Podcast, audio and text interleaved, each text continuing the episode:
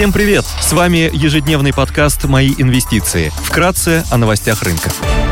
Глобальные рынки. Внешний фон умеренно позитивный, фьючерсы на американский индекс прибавляют 25%, Евростокс прибавляет чуть более 1%, японский Никей плюс 0,53%. Баррель бренд стоит 100 долларов 50 центов, золото торгуется по 1746 долларов за унцию, доходность по десятилетним гособлигациям США 2,917%. Как сообщает агентство Bloomberg, Соединенные Штаты и союзники обсуждают возможность установить предельную цену на российскую нефть на уровне 40-60 долларов за баррель. По мнению экспертов, ограничение по озвученным ценам может привести к резкому скачку цен на черное золото и усложнить ситуацию в мировой экономике. Сегодня ЕЦБ опубликует протоколы заседания по монетарной политике. В США Министерство труда представит еженедельный отчет по первичным обращениям за пособиями по безработице. В Штатах также выйдут данные по запасам нефти по данным EIA. Корпоративные новости. Последний день для попадания в реестр акционеров, имеющих право на получение дивидендов Роснефти, Башнефти, ОГК-2 и Русгидро за 2021 год. Среди крупных иностранных эмитентов отчитывается Леви Страус.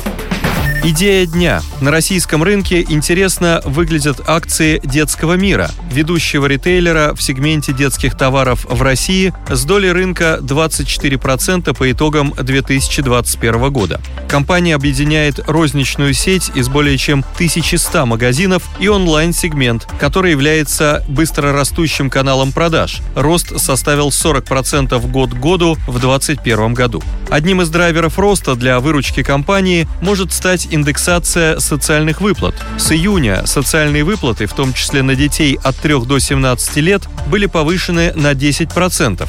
Также во втором квартале непродовольственная инфляция выходит на пик – около 20%, что окажет поддержку среднему чеку. Эти факторы обеспечат ускорение темпов роста выручки компании после слабой динамики в плюс 6% год к году в предыдущих кварталах в связи с пандемийными ограничениями. Третьем квартале существенную поддержку совокупным продажам обеспечит сезон продаж товаров к новому учебному году. Стратегическим направлением деятельности для компании является развитие товаров под собственными торговыми марками, а также переход на прямые контракты с иностранными поставщиками для обеспечения наиболее конкурентоспособной цены на рынке. По итогам первого квартала доля продаж собственных торговых марок и прямого импорта составила 45% от совокупных продаж компании, увеличившись на 4,3% год к году. Следует отметить, что импорт в основном приходится на Китай, что ограничивает эффект на снижение доступности товаров в связи с ограничениями поставок импортной продукции в Россию.